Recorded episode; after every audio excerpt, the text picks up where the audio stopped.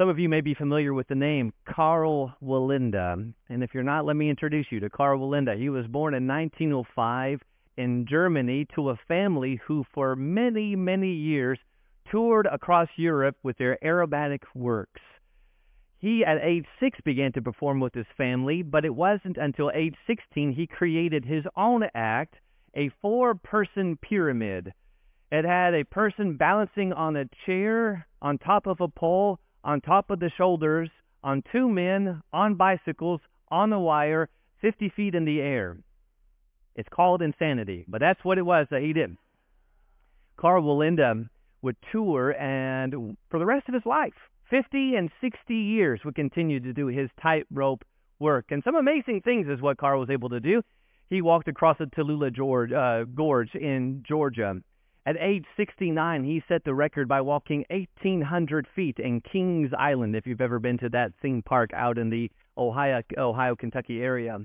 But if you know anything about his story, you know that age 73, he attempted a walk in, in Puerto Rico, San Juan, Puerto Rico, and it's during that walk that he fell to his death. It wasn't due to his age. What would happen was there was a guiding wire that wasn't properly attached. And because it wasn't properly attached, he lost his balance and he lost his life. If there is something common between all of us, if there's something that we all struggle with, and yet if there is something that we crucially need, it is balance. The understanding, the pursuit, the maintaining of a life of balance. A life well ordered relies on proper balance. Balance is one of those words that I think all of us can appreciate because of how we see it in life. And Karl's example is one that reminds us that when we get off balance, dangerous, even deadly consequences can follow. What comes to your mind when you think of balance? What pictures come to your mind? You might get the idea of a of a balanced beam. You think of gymnastics and walking across it carefully and not following. Maybe you think of a seesaw. If you ever did that back in the day, that was a trust exercise, wasn't it? Up and down with someone on the other end. Or maybe as a picture on the screen, maybe you just think of scales. What makes one end go up and the other goes down depends on which end a greater weight is placed. Isn't that life? We, we place weight, importance, priorities in certain areas of life, but if we don't properly spread, place that weight, we find ourselves uneven. Uneven in the way that we think, uneven in the way that we reason, even uneven in the way that we behave.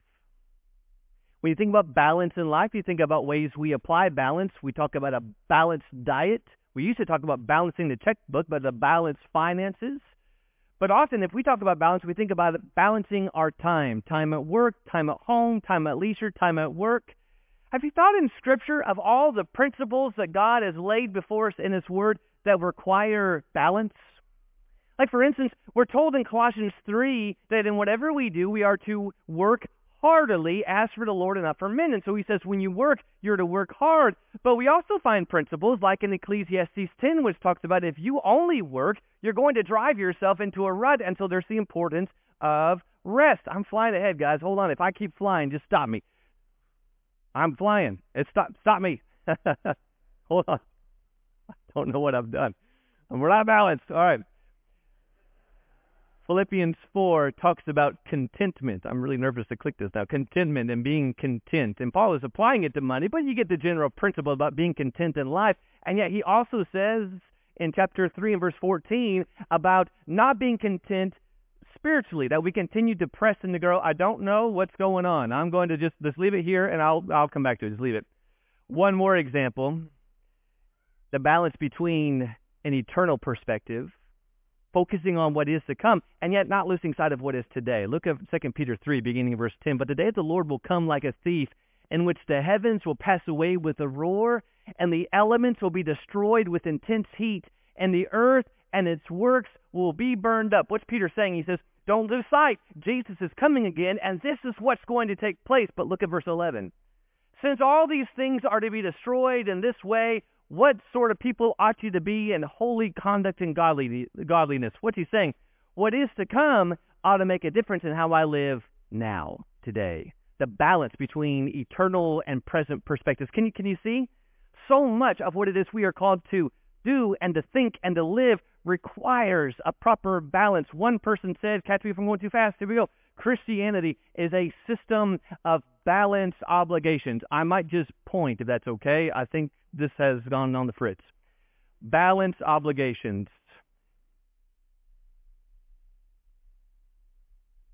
So for the next couple of weeks, we're going to talk about balance.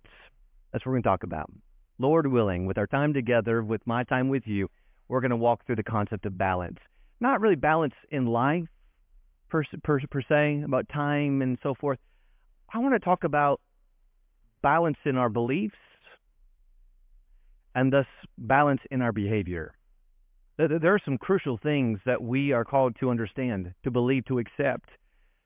But if we're not balanced and that we reason and believe and think, it's going to result in an unbalanced and a catastrophic way of living. And so I want today just to illustrate it. I want to illustrate what we're talking about and where we're going to be going simply by looking at a balanced faith. We're going to Romans chapter 4. Here's what's going on in Romans chapter 4. Paul is continuing a point he has made back in chapter 3 and verse 28 where he says, For we maintain that a man is justified by faith apart from works of the law. That's his point he is making. That man is not justified before God in a right standing before God because he has kept the law of God perfectly. No, it's going to be on the basis of faith. And so the way he chooses to illustrate this point is by showing Abraham. He's talking primarily to a Jewish audience, and so he goes in verse 1 of chapter 4 to one of the most upheld figures in the Jewish history to Father Abraham to make the point that Abraham was not in a right relationship with God.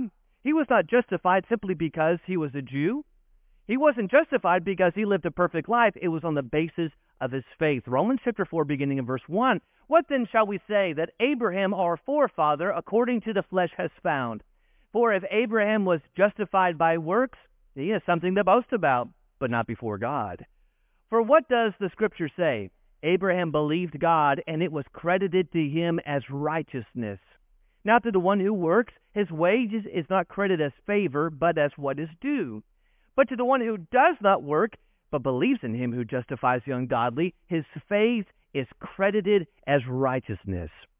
He takes us in verse 3 and he says, Abraham believed in God and it was credited to him as righteousness. I want you to keep your markers here in Romans 4, I wanted to explain what's going on. What happened here? What is the history he's talking about with Abraham? And this takes us all the way back to the first book in our Bibles, to Genesis chapter 12. There's a history to what's taking place, to what Paul is quoting from. In Genesis chapter 12, God makes some amazing promises to Abraham. Genesis chapter 12, beginning in verse 1, it says, Now the Lord said to Abram, Go forth from your country and from your relatives and from your father's house to the land I will show you, and I will make you a great nation, and I will bless you and make your name great, and you shall be a blessing. And I will bless those who bless you, and the one who curses you I will curse, and in you all the families of the earth will be blessed. Verse 4 tells us he was 75 years old when this was, was this took place. Down in verse 7, the Lord gives another blessing, another promise when he says, The Lord appeared to Abram and said, To your descendants I will give this land. Now, Abraham at 75 is given some amazing promises, but those two significant promises, the promise that he will have a great nation and the promise that this land will be passed through his descendants, both depend on the same thing. He and his wife have to have at least one child, and at this moment they had none. Well, time passes, and as the saying goes, he's not getting any younger. And we get to Genesis chapter 15, where our quote out of Romans 4 comes. Now Abraham is about 85 years old, if chapter 16 gives us a reference point. 85 years old, and what we see is Abraham's really struggling with this. How is it God could give me these amazing promises, and yet we just haven't had a child? And so God does something significant. God reassures Abraham of the promise that is to come. Well, I'll get right there. By taking him outside and showing him the stars. He shows him the stars of the sky, verse 5 of chapter 15. He took him outside and said, Now look toward the heavens and count the stars if you are able to count them. And he said, So shall your descendants be.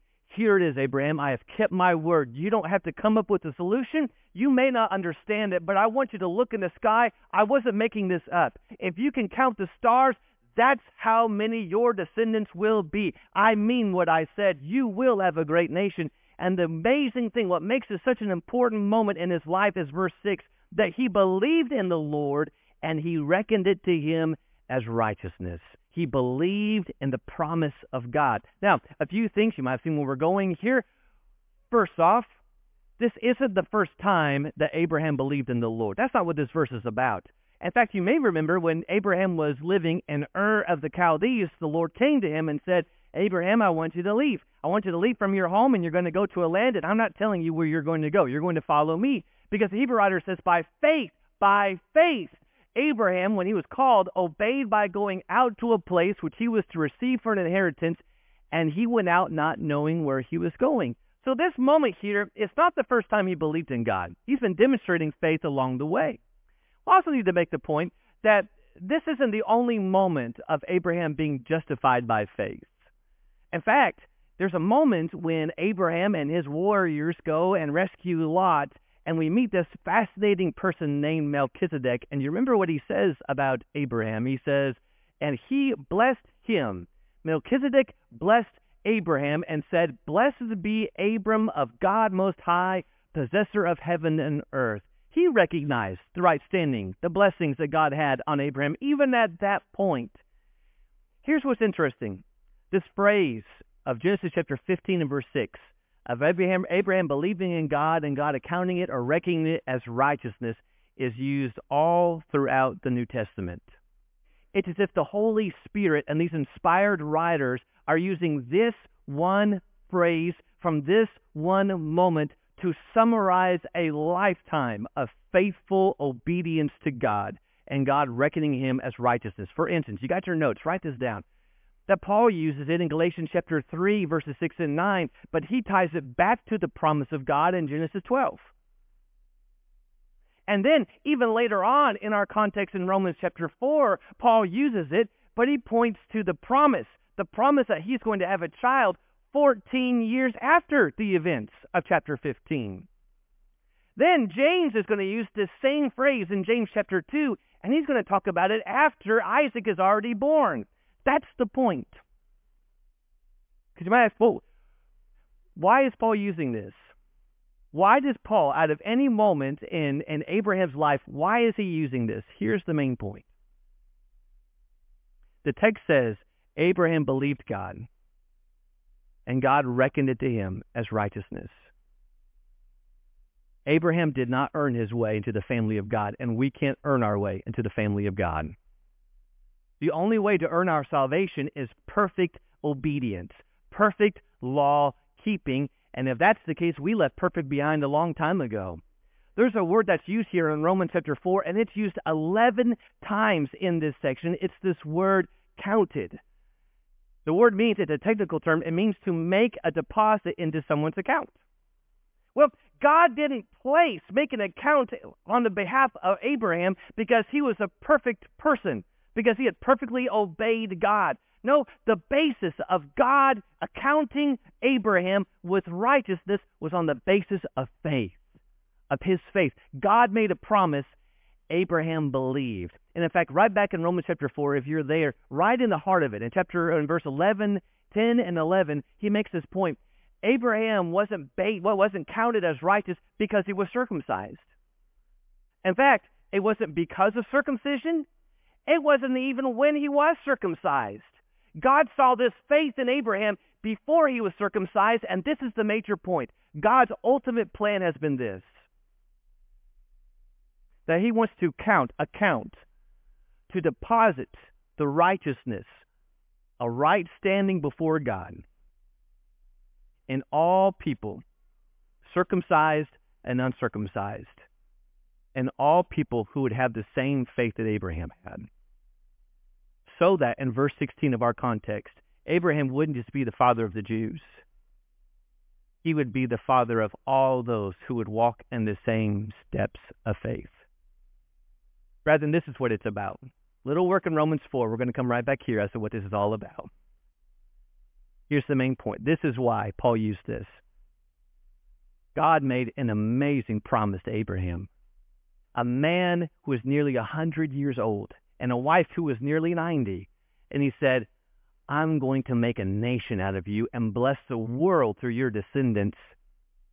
And he believed. He believed. That, that's the main point. So right out of here, right in this context, we see two major components of authentic faith. Right in Romans chapter 4. Two components of authentic faith. And this is where our concept of balance comes in. One component is faith is formed by trust, taking God at His words. I want us to go a little later in Romans chapter 4 when we see God giving the promise again and Abraham believing again. Verse 16, it says, For this reason it is by faith, in order that it may be in accordance with grace, so that the promise will be guaranteed to all the descendants, not only those who are of the law, but also to those who are of the faith of Abraham, who is the father of us all. As it is written, A father of many nations I have made you, and the presence of him who he believed, even God, who gives life to the dead and calls into being what does not exist. And hope against hope he believed, so that he might become a father of many nations according to that which had been spoken, so shall your descendants be. Without becoming weak in the faith, he contemplated his own body now as good as dead, since he was about a hundred years old and the deadness of Sarah's womb.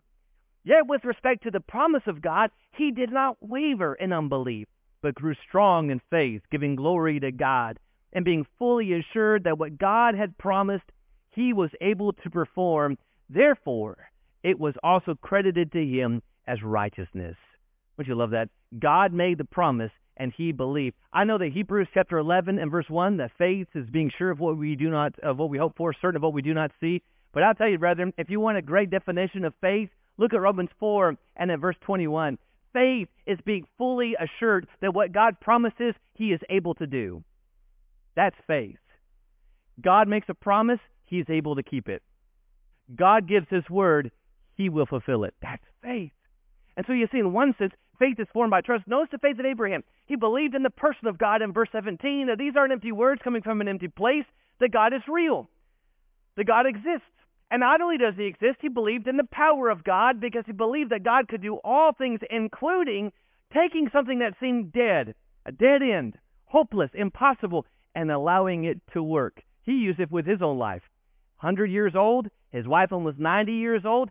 The biological components don't work at that age, but he believed that God could bring life where there was death. Here's the thing Abraham, who believed that there, that God can bring life in death, is going to believe that same thing a few years later when God says, I want you to kill your son. The very son on whom hinges all these promises, because the Hebrew writer says that he considered him able to raise men even from the dead. That's faith. I may not see it, I may not understand it, but I know he can do it because ultimately he believed in the promises of God. Verses 20 and 21. God said it. God said it, and I believe it. Now, here's the thing, brethren. That's the point. Catch all this about faith being formed by trust. I may not get it. I may not fully understand it. I may not know how or why, but if God promises it, it will come true. If God has given a promise that He can forgive our sins, if God has promised that He is with us, if God has promised that He can heal the sick, I, I may not see it. The doctors may not be able to explain it, but I believe God. It's trust. Faith is formed by trust. But here's the other component. Here's our balance. Faith is demonstrated by obedience, by acting upon God's words. We demonstrate our faith in what we do.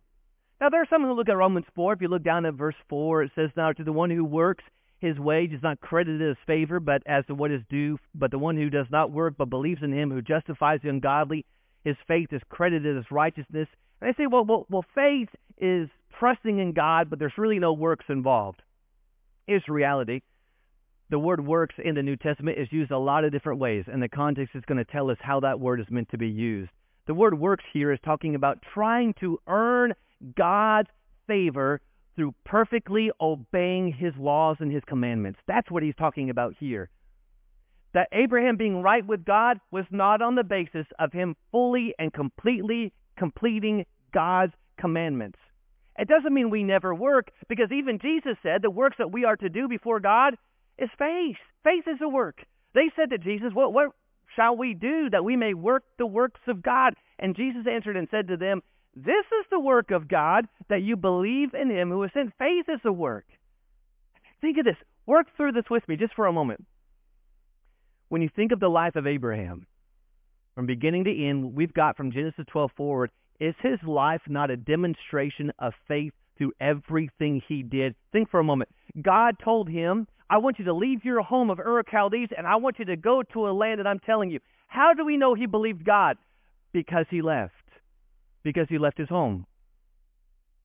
When God told Abraham and Sarah, you're going to have a child, it's not through any kind of plan B you're trying to concoct. You two, the two of you, even in your ancient age, are going to have a child. They believed God. How do we know they believed God? Because they continued to have relations with one another. The relations which would provide the child. When God told Abraham, I want you to take your son, the son I promised to you, and I want you to sacrifice him on the mountain, he believed. How do we know he believed? Because he took his son up on the mountain. Faith is demonstrated through what we do. Do you see the balance that exists? Here's why that's important. Because obedience without trust is a blind faith. If I have obedience, but I have no trust, I have a blind faith. I have a little quiz I want to do. I don't want you to shout out the answers. I'm going to be honest with you. I don't know the answers. I just want to see how many of you are like me. I've lived in Texas now seven years, and there's some things about this glorious state I just don't know. How many of you know the state bird of Texas? Thank you. I'm not the only one. How many of you know the state motto of Texas? Okay. How many of you know, could recognize on the sheet the Texas flag? Ooh. How many of you know how many times Ricky Jenkins has mentioned Texas in the sermon? Too many. No, I'm just teasing. All right. And here's the reality. Some and their relationship and walk with God is a lot like how I'm a Texan. I'm here. In fact, I've been here for a while, but there's a lot about this state I don't know. I'm just ignorant about. And there's some, and they do things, and it's in relation to God, but they don't know why. And so I take the Lord's Supper on, on a Sunday, but I don't know why I take it on a Sunday. In fact, I don't know why it's bread and fruit of the vine. Pizza's really good. I, I don't know why we're doing these things that we sing every Sunday. We sing songs, but I don't know why we sing them. That we worship God and walk before Him, and there's some things that we do and we don't do. There are some who do right actions, they just don't know why they do them. Obedience without knowledge. You think, is that even possible? Do you remember when Paul was in Acts 17? He says, I passed along and observed the objects in Athens, he says, of, of your worship. I found also an altar with this inscription to the unknown God what therefore you worship as unknown, some versions will say as ignorance, this I proclaim to you. Is it possible to offer worship, to do good deeds, and not know why? Yes, that's faith. Well, that's, that's works without trust. Obedience without trust. It's blind. I'm doing things, I just don't know why I'm doing it. But here's the opposite. That trust without obedience is dead. It's a dead faith that I say I believe in God, but there is nothing in my life that would actually show it. That's what James would talk about. James grabs on to the same Abraham, this same point that Paul is making, and he uses it this way. Even so, faith, if it has no works, is dead, being by itself. But someone may well say, You have faith, and I have works. Show me your faith without the works, and I will show you my faith by my works. What's he saying? An inactive faith is a non-existent faith. Can we hear that? An inactive faith is no faith at all. There is no faith. I mean, we might use passages like this one which says, But without faith it's impossible to please him, for he who comes to God must believe that he is, and that he is a rewarder of those who diligently seek him. And there are some who have said, faith, real faith, belief, is trust without action. Trusting without action. Look at this verse. For he who comes to God must believe that he is, and he's a rewarder of those who diligently seek him. It's trusting in things about God and what He has promised. How would you know someone believed this? They would be diligently seeking God. Do you see? How would you know someone actually believed these things about God? Because they would be demonstrating it in their life. You would see it in the way that they live and think and behave. Ever before there was a Romans 4, there was a Romans 1, and Paul said, This is my goal, my aim. It's not to bring about the trust of faith, the mere knowledge of faith. His goal was to bring about the obedience of the faith. I heard a story this week about a town somewhere in Texas. I couldn't recognize the, name of it, but that's again, I've I've failed a lot of Texas tests. So there's a town in Texas, and this town had gone through a drought, and so historically, they called in all these preachers, and they said, "We want you to pray for rain, pray for it to rain." And the one who prays the best prayer, we're going to write it up and put it in the paper. And so all these preachers showed up and they started to pray, and they were really eloquent. Some of these guys have been to colleges. They had some Greek and Hebrew, and they were really pouring it out there. But there was one guy who came, simple country preacher, and he said a simple, short prayer. And as soon as he was done, they said, "You're the one." All the men said, "Why? Why did you choose him?" And they said simply, "Because he brought an umbrella."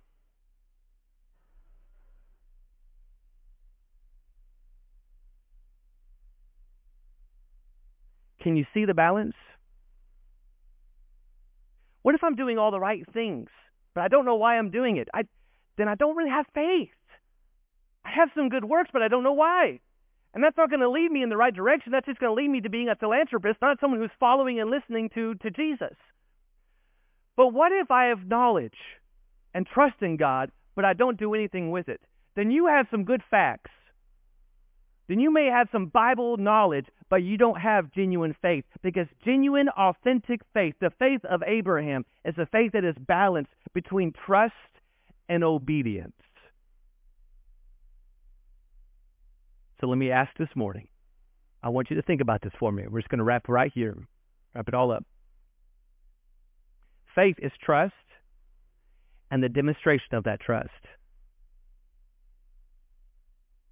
Let your character be free from the love of money, being content with what you have. For he himself has said, I will never desert you, nor will I ever forsake you. The promise from God. Do you believe it? How do you know? How would I know I believe this? Because I'd stop trusting in my bank and in my funds, in my investments and I would live all the more confident and assured, even in the face of great fears, as our brother preached so powerfully this morning, that if God is with me, anything is possible. I'm not going to be led by worry. I'm not going to be overcome by anxiety. I know that my trust is not in myself and in my power, but in God. That is faith demonstrated through what I do. What about this promise? This is the confidence which we have before Him that if we ask anything according to His will, He hears us. Do I believe it? How would I know? How would I know I actually believe this? Because I'd pray. And I would pray. And I would pray regularly. I would pray consistently. And I would pray powerfully. If I really believe God hears me and will answer me if I'm praying according to his will, then I would be the one who prays more often than any other and praying so deeply about the things that matter the most. Pray it. I'd be one who speaks with God. prayer, James says, offered in faith, will restore the one who is sick. And the Lord will raise him up. And if he has committed sins, they will be forgiven him. Do I believe it? How would I know? But the doctor, the doctor has given a really bad diagnosis. He's used words that take our breath away. And they don't know what to do. They're out of answers. Do I believe it? How would I know I believed it?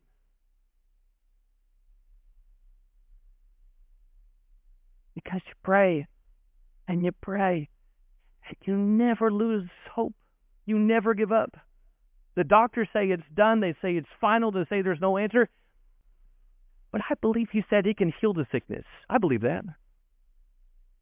He said that he can cure illnesses. Do I believe that? How would I know? Because I don't give up. I keep praying and I keep waiting and I keep trusting and I keep turning to him.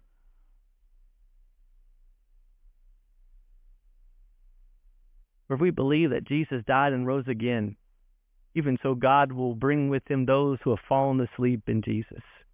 Do you believe it? How do you know you believe? Because I'm looking today. I'm looking for Jesus to come.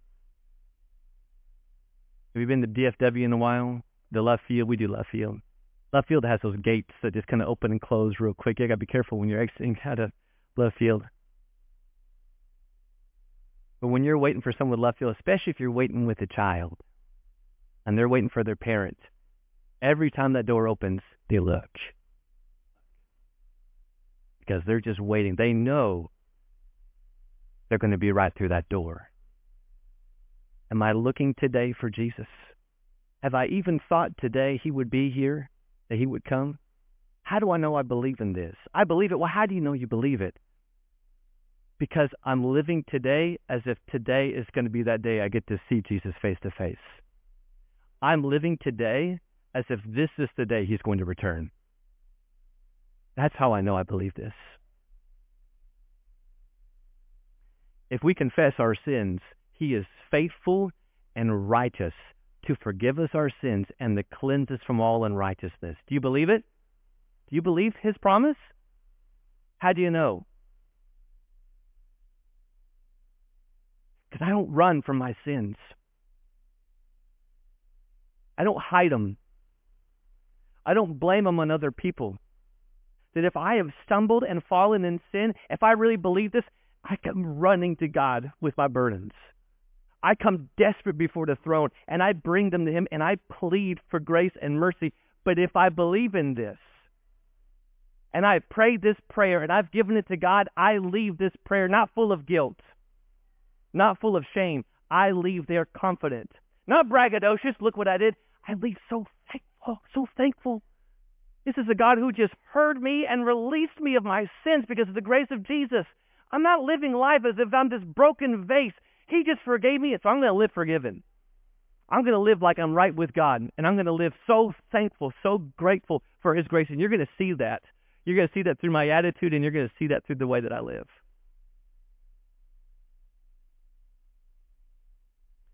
Peter said to them, Repent and be baptized, every one of you, in the name of Jesus Christ, for the forgiveness of your sins, and you shall receive the gift of the Holy Spirit. Do you believe it? Do you believe it? How would you know? How would you know?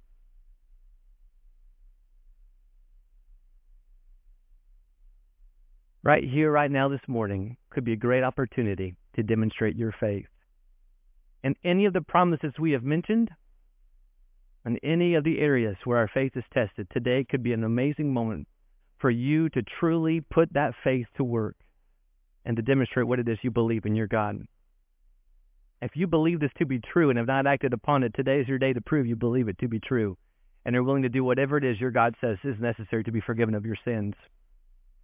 It could be, though, good brethren, and I'll pray it with you, that while we are here and there's things we know the Lord has promised and we recognize what faith can look like, it may be that even right now as we sing this song, what we need to do in this pew is to say, Lord, I believe.